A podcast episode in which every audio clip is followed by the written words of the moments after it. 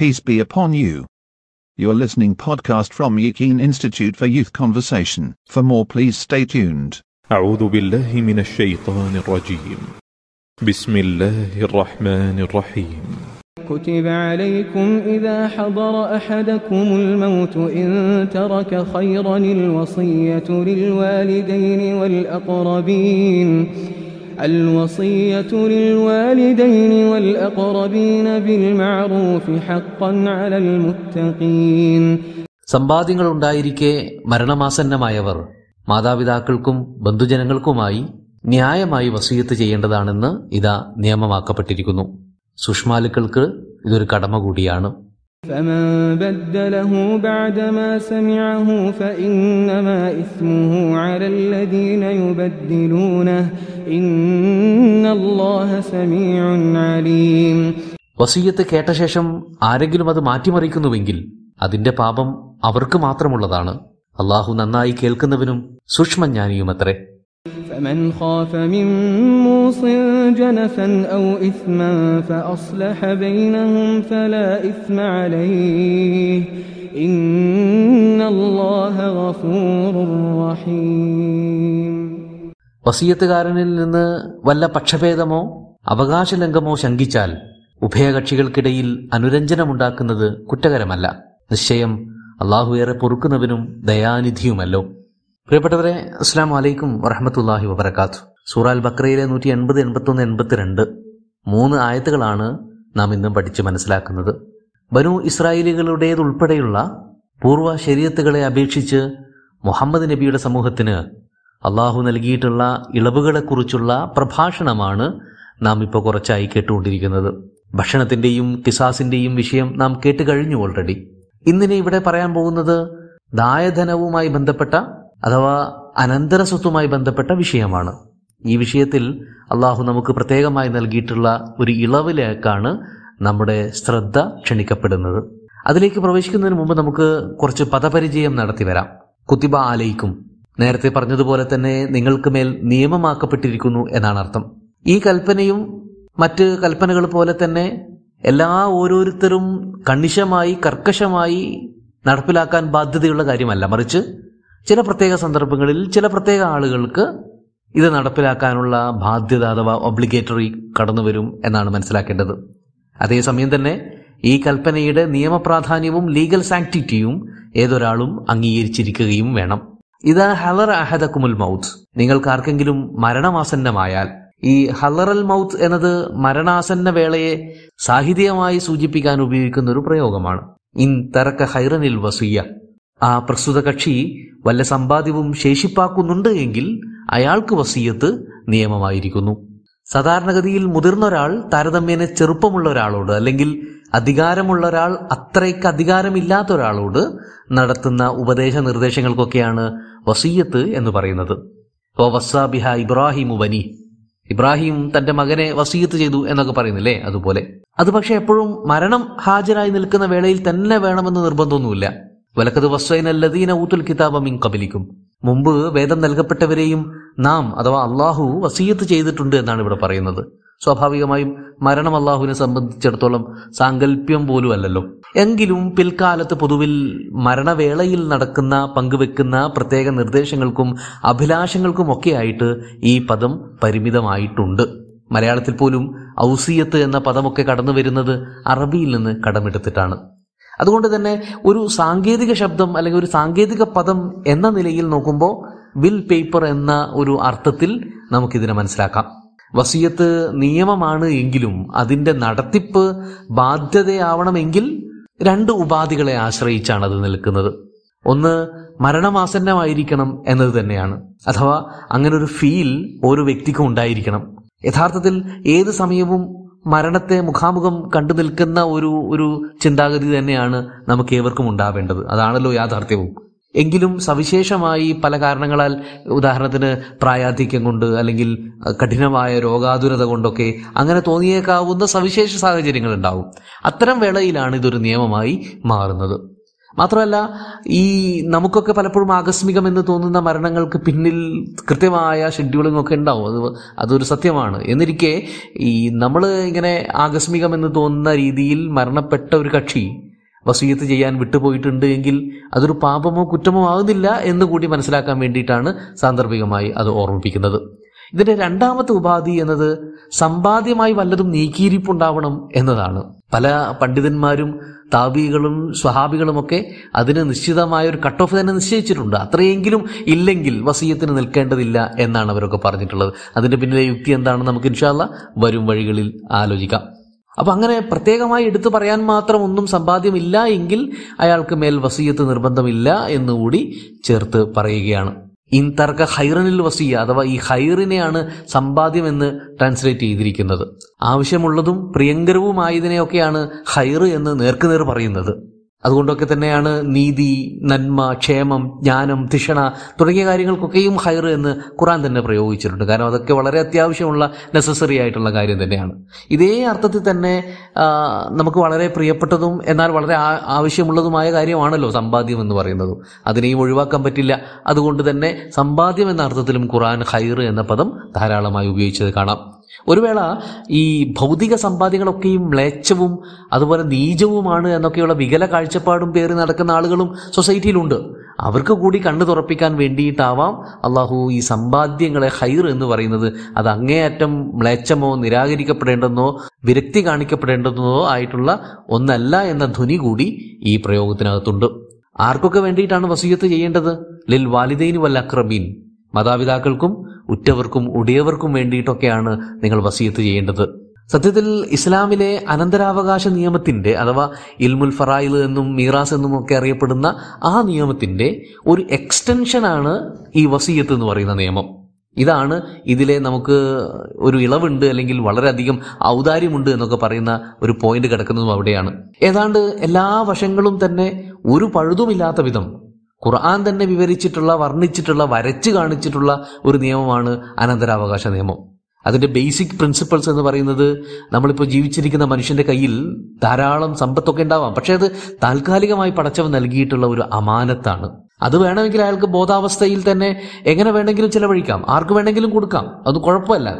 Technically നിയമപരമായി അതൊക്കെ സാധ്യതയുള്ളതാണ് പക്ഷേ അത് നീതിയുക്തവും ന്യായയുക്തവുമായ രീതിയിലല്ല എങ്കിൽ തീർച്ചയായും പരലോകത്ത് ചോദ്യം ചെയ്യപ്പെടുകയും അതിന് ആൻസർ പറയാൻ നിർബന്ധിതനാവുകയും ചെയ്യും.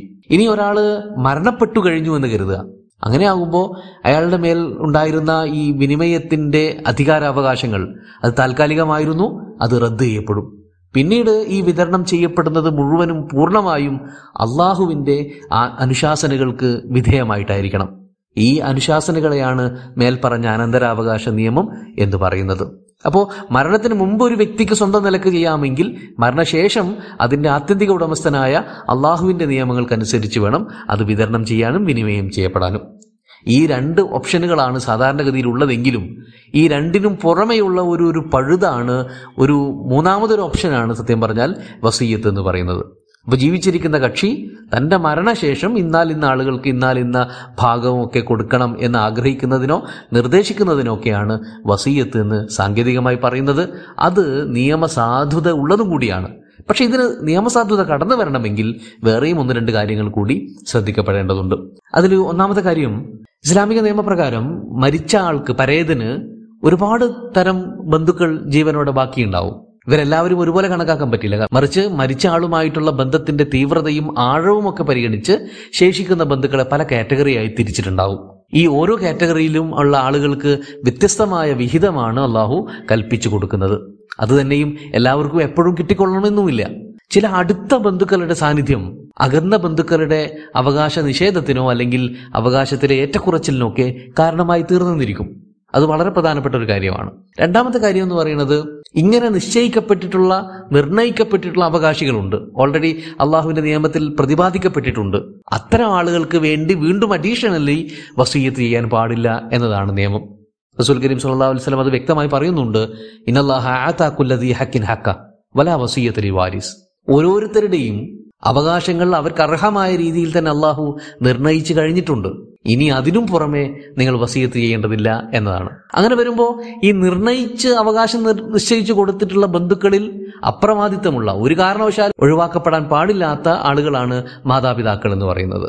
അവർക്ക് എപ്പോഴും ഒരു ഓഹരി നിർബന്ധമായും വിഹിതമായിട്ട് നിശ്ചയിക്കപ്പെട്ടിട്ടുണ്ടാകും. എങ്കിൽ പിന്നെ എന്തിനാണ് അവർക്ക് വേണ്ടി വീണ്ടും ഒരു വസീയത്ത് ചെയ്യുന്നത്? അത് റസൂൽ കരീം സല്ലാ അലൈഹി വസല്ലം പറഞ്ഞതിന് ഘടകവിരുദ്ധമാകുന്നില്ലേ എന്നൊക്കെ നമുക്ക് തോന്നാം. ഇവിടെയാണ് ഖുർആാനിന്റെ വളരെ മൈക്രോസ്കോപ്പിക് ആയിട്ടുള്ള കൺസേൺ ഒക്കെ നമുക്ക് മനസ്സിലാക്കാൻ കഴിയുന്നത്.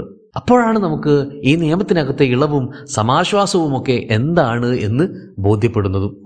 അനന്തരാവകാശ നിയമപ്രകാരം എത്ര അടുത്ത ബന്ധുവാണെങ്കിൽ പോലും ചില കാരണങ്ങൾ സംഭവിച്ചാൽ ആ ബന്ധുത്വം അല്ലെങ്കിൽ ആ അവകാശം റദ്ദ് ചെയ്യപ്പെടുന്ന സാഹചര്യങ്ങൾ ഉണ്ടാകും കുഫർ കത്തിൽ സിന അടിമത്തം ലിയാൻ തുടങ്ങി ആറോളം കാരണങ്ങളുണ്ട് ഇപ്രകാരം ഒരു അവകാശിയെ പുറത്തു നിർത്താൻ അല്ലെങ്കിൽ അയാളുടെ അവകാശത്തെ റദ്ദ് ചെയ്യാൻ. ഇങ്ങനെ അവകാശം റദ്ദ് ചെയ്യപ്പെടുന്നവർക്കായി പ്രത്യേകം വസീയത്തിലൂടെ അവരെ ചേർത്ത് പിടിക്കാൻ അവസരം നൽകുക കൂടിയാണ് അള്ളാഹു ഇവിടെ ചെയ്യുന്നത്. വിശ്വാസികളല്ലാത്ത മാതാപിതാക്കൾ അവർ കുഫറിലാണ് എങ്കിൽ സ്വാഭാവികമായി അനന്തരാവകാശ നിയമത്തിൽ നിന്ന് അവർ പുറത്താണ്. അതേസമയം ഇത് മനസ്സിലാക്കിയിട്ടുള്ള മകന് ആ മാതാപിതാക്കൾക്ക് വേണ്ടി ഒരു വിഹിതം നേരത്തെ വസീയത്ത് ചെയ്തു വെക്കാൻ അള്ളാഹു അവസരം നൽകുകയും ചെയ്യുന്നുണ്ട്. ഇതൊരു മഹത്തായ ഇളവ് തന്നെയാണ്. ആദർശങ്ങളുടെയോ ആശയങ്ങളുടെയോ പേരിൽ ബന്ധങ്ങളെ എന്ന എന്നേക്കുമായി വിച്ഛേദിക്കേണ്ടതില്ല എന്നുകൂടി നമുക്ക് ഇതിൽ നിന്ന് മനസ്സിലാക്കാം. ഇനി വസീയത്തിന്റെ അർഹരായ രണ്ടാമത്തെ കൂട്ടരാരാണ്? അൽ അക്രബീൻ അഥവാ ഉറ്റവരും ഉടയവരുമാണത്. അനന്തരാവകാശ നിയമപ്രകാരം ഞാൻ നേരത്തെ പറഞ്ഞതുപോലെ ചില ഏറ്റവും അടുത്ത ബന്ധുക്കളുടെ സാന്നിധ്യമുണ്ടെങ്കിൽ അകന്ന ബന്ധുക്കൾ ചിലപ്പോൾ അവകാശ ലഭ്യത ഇല്ലാതെ പോകും. ഉദാഹരണത്തിന് മരിച്ച പരേതന് മകനും ഒരു സഹോദരനും ഉണ്ട് എന്ന് കരുതുക.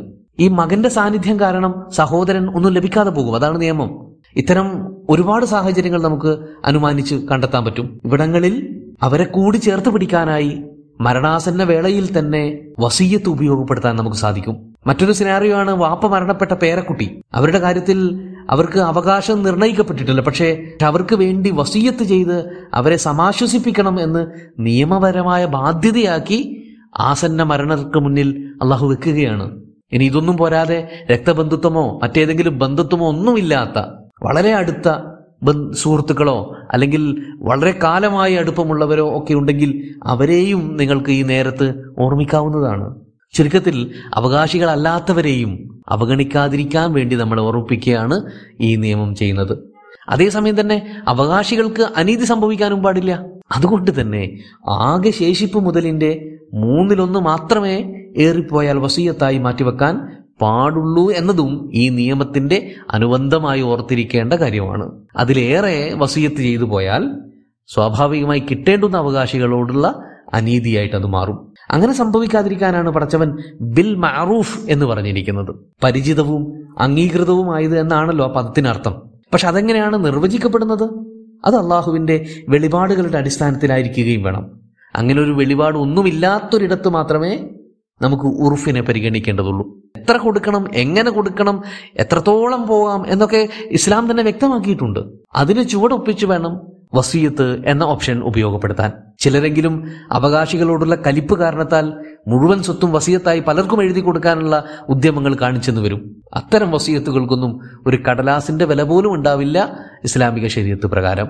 അപ്പോൾ വസീയത്ത് എന്ന് പറയുന്നത് സ്വാഭാവികമായ നിലയിൽ ബന്ധത്തിലോ അവകാശത്തിലോ കടന്നു വരാത്ത ആളുകളെ കൂടി ചേർത്ത് പിടിക്കാനുള്ള വലിയൊരു ഇളവാണത് അവസരമാണത്. അത് പരമാവധി ഉപയോഗപ്പെടുത്താം. പക്ഷേ അത് ഉപയോഗപ്പെടുത്തുമ്പോൾ പോലും സ്ഥായിയായ ബന്ധുക്കളെ അവകാശികളെ അനീതിക്കിരയാക്കാനും പാടില്ല. അതുകൊണ്ട് മൂന്നിലൊന്ന് വരെ മാക്സിമം വസീയത്ത് ചെയ്യാനുള്ള അവസരം നിർണയിക്കപ്പെട്ടിരിക്കുന്നു. ഹക്കൻ അലൽ മുത്തക്കീൻ ഇതൊക്കെയും സുഷ്മാലുക്കളുടെ മേലുള്ള ബാധ്യതകളാണ്. ഒരു കൂട്ടരുടെ മേലുള്ള ബാധ്യത മറ്റൊരു വലിയ കൂട്ടർക്ക് ആശ്വാസവും ഇളവും അനുഗ്രഹവുമായി മാറുന്നതിന്റെ ഒരു കെമിസ്ട്രിയാണ് ഇവിടെ വർക്ക് ചെയ്യുന്നത്. ഇത്തരം വസീയത്തുകൾ തയ്യാറാക്കുമ്പോൾ ശ്രദ്ധിക്കേണ്ടുന്ന വേറൊരു കാര്യം സൂറാൽ മായിദയിൽ അള്ളാഹു സൂചിപ്പിക്കുന്നുണ്ട്. യാ അയ്യുഹലദീന ആമനു ഷഹാദത്തു ബൈനിക്കും ഇദാ ഹദറ അഹദകുൽ മൗത്ത് ഹീനൽ വസിയത്ത് ഇസ്നാൻ ദവ അദിലിം മിൻകും ഔ ആഖരീന മിൻ ഗൈരിക്കും. അങ്ങനെ പറഞ്ഞു പോകുന്ന ആയത്താണ് സൂറത്തുൽ മാഇദിൽ നൂറ്റി ആറാമത്തത് ഇവിടെ പറയുകയാണ് നിങ്ങൾ ഇത്തരം ഒരു സന്ദർഭത്തെ ഫേസ് ചെയ്യുമ്പോൾ തീർച്ചയായും രണ്ട് നീതിനിഷ്ഠയുള്ള സാക്ഷികളുടെ സാന്നിധ്യത്തിലായിരിക്കണം വസീയത്ത് തയ്യാറാക്കേണ്ടത് എന്ന്. അപ്രകാരം പ്രഖ്യാപിക്കപ്പെട്ട വസീയത്തിന്റെ കാര്യമാണ് ഇനി പറയാൻ പോകുന്നത്. ഫമം ബദ്ദലഹു ബാദമാസമി അഹു വസീയത്ത് കേട്ടതിനു ശേഷം മനസ്സിലാക്കിയതിനു ശേഷം ആരെങ്കിലും അത് മാനിപ്പുലേറ്റ് ചെയ്താൽ അല്ലെങ്കിൽ വക്രീകരിക്കാൻ ശ്രമിച്ചാൽ ഫ ഇന്നമ ഇസ്മുഹു അലല്ലദീന യുബദ്ദിലൂന. അതിന്റെ പാപക്കറ ആ തിരുത്തലുകൾ വരുത്തിയവർക്ക് മാത്രമാണ് അല്ലാതെ പരായതിന്റെ പേരിൽ അങ്ങനെ ഒന്ന് ബാക്കിയാവില്ല. വസീയത്ത് രേഖപ്പെടുത്താനോ നടപ്പിലാക്കാനോ ബാധ്യതപ്പെട്ട ആളുകൾ അവർക്ക് ആരോടെങ്കിലുമുള്ള അധിക ഫേവർ കാണിക്കാൻ ഈ അവസരം ഉപയോഗപ്പെടുത്തിയാൽ അല്ലെങ്കിൽ സ്വന്തം പോക്കറ്റിലേക്ക് കുറച്ചെങ്കിലും ചോർത്തിയെടുക്കാൻ ശ്രമിച്ചാൽ അതിന്റെയൊക്കെ ഭവിഷ്യത്ത് അവൻ തന്നെ അനുഭവിക്കേണ്ടി വരും. ഇന്നല്ലാ ഹസമിയോൻ അലിയും നിങ്ങളെക്കാൾ നന്നായി കേൾക്കുകയും അറിയുകയും ചെയ്യുന്നവനാണ് അള്ളാഹു എന്ന കാര്യം കൃത്യമായൊരു മുന്നറിയിപ്പാണ്. സാക്ഷികൾ മധ്യസ്ഥർ എന്നൊക്കെ പറയുന്നത് വലിയൊരു യോഗ്യതയുള്ള സ്ഥാനമാനങ്ങളാണ് എന്ന് മനസ്സിലാക്കണം. അതുകൊണ്ട് തന്നെ സാക്ഷികൾക്ക് അല്ലെങ്കിൽ ഇടനിലക്കാർക്ക് സ്വന്തം നിലയിൽ ചിലയിടങ്ങളിലെങ്കിലും ഇടപെടാനുള്ള പഴുതുണ്ട് എന്നുകൂടിയാണ് അള്ളാഹു പറയുന്നത്. ഫമൻ മൂസിൻ ജനഫൻ ഔ ഇസ്മ. ഏതെങ്കിലും സാക്ഷികൾ പരേതന്റെ വസീയത്തിൽ ജനഫ് അല്ലെങ്കിൽ ഇസ്മ അഥവാ അനീതിയും പക്ഷഭേദവും ഒക്കെ ഉണ്ടാകുമെന്ന് ഭയപ്പെട്ടാൽ അല്ലെങ്കിൽ അങ്ങനെ ഒന്ന് അങ്ങനെ ഒന്ന് ആശങ്കിക്കുകയോ തിരിച്ചറിയുകയോ ചെയ്താൽ ഫഅസ്ലഹ ബൈനഹും ഫലാ ഇസ്മ അലൈഹി. അങ്ങനെ അതിലിടപെട്ട് ആ പ്രശ്നം പരിഹരിക്കുന്നുവെങ്കിൽ അതൊരു തിന്മയല്ല കുഴപ്പമല്ല അതിലൊരു പിശകുമില്ല. ജനഫ് എന്ന് പറയുന്നത് അന്യായമായ ചായ്വ് സ്നേഹക്കൂടുതൽ പക്ഷപാതിത്വം തുടങ്ങിയൊക്കെയാണെന്ന് മനസ്സിലാക്കാം. അഥവാ ആരോടെങ്കിലും ഏതെങ്കിലും ഒരു മകനോട് അല്ലെങ്കിൽ സുഹൃത്തിനോട് അല്ലെങ്കിൽ വേറെ ഏതെങ്കിലും ഒന്നോ രണ്ടോ കക്ഷികളോട് മാത്രം അമിതമായ സ്നേഹം ഉണ്ടാകുന്നതും അതുവഴി അയാൾക്ക് അർഹമായതിലും കൂടുതൽ നൽകുന്നതുമൊക്കെയാണ് ജനഫ് എന്ന് പറയുന്നത്. അഥവാ അനർഹമായത് നൽകുക അനർഹർക്ക് നൽകുക എന്ന് മനസ്സിലാക്കാം. ഇതിന്റെ വേറൊരു വശമാണ് ഇസ്മ എന്ന് പറയുന്നത്. അഥവാ അർഹതപ്പെട്ട ഒരാളുടെ അവകാശത്തെ ഹനിക്കുക അതിൽ കുറവ് വരുത്തുക അയാളെ പിന്തള്ളിക്കളയുക എന്നൊക്കെയാണ് ഇതിനർത്ഥം. അപ്പൊ ജനഫ് എന്ന് പറയുന്നത് അനർഹർക്ക് നൽകിക്കൊണ്ട് അനർഹമായത് നൽകിക്കൊണ്ട് അനീതി കാണിക്കലാണ്. ഇസ്മു എന്ന് പറയുന്നത് അർഹർക്ക് നൽകാതെ അനീതി കാണിക്കലാണ്. രണ്ടായാലും ശരി ചുരുക്കത്തിൽ ഇത്തരം കൃത്യവിലോപങ്ങളെല്ലാം വസീയത്തിലുണ്ട് എന്ന് മനസ്സിലാക്കിയാൽ സാക്ഷികൾക്ക് അത് പാലിക്കാനുള്ള ബാധ്യതയില്ല. എന്നല്ല അത് വേണമെങ്കിൽ തിരുത്താനും കൂടി അള്ളാഹു അധികാരാവകാശം നൽകുന്നുണ്ട്. അതിന്റെ പേരിൽ അവർ പാപികളാവുകയുമില്ല. ഇതല്ലാഹു ഗഫൂർ റഹീം ഇതൊക്കെയും പുറത്തു തരാനും മാപ്പാക്കാനുമൊക്കെ അള്ളാഹു സന്നദ്ധനുമാണ്. ഇவ்விധം പൂർവവേദങ്ങളിൽ നിന്നും ഭിന്നമായ ഇളവുകളിൽ ഊന്നിക്കൊണ്ടുള്ള നിയമങ്ങൾ ഒന്നൊന്നായി പരിചയപ്പെടുത്തുകയാണ് അള്ളാഹു ഇവിടെ ചെയ്തുകൊണ്ടിരിക്കുന്നത്. അതിന്റെ ലക്ഷ്യം സാധ്യമാകണമെങ്കിൽ വേറെ എന്തെല്ലാം ശ്രദ്ധിക്കണമെന്നും അള്ളാഹു ഇങ്ങനെ പറഞ്ഞു പറഞ്ഞു വരികയാണ്. ബാക്കി കാര്യങ്ങൾ ഇൻഷാ അടുത്ത ഭാഗത്ത് പരിശോധിക്കാം. അള്ളാഹു അനുഗ്രഹിക്കട്ടെ. അസ്സാം വലൈക്കും വറഹമത്തുള്ള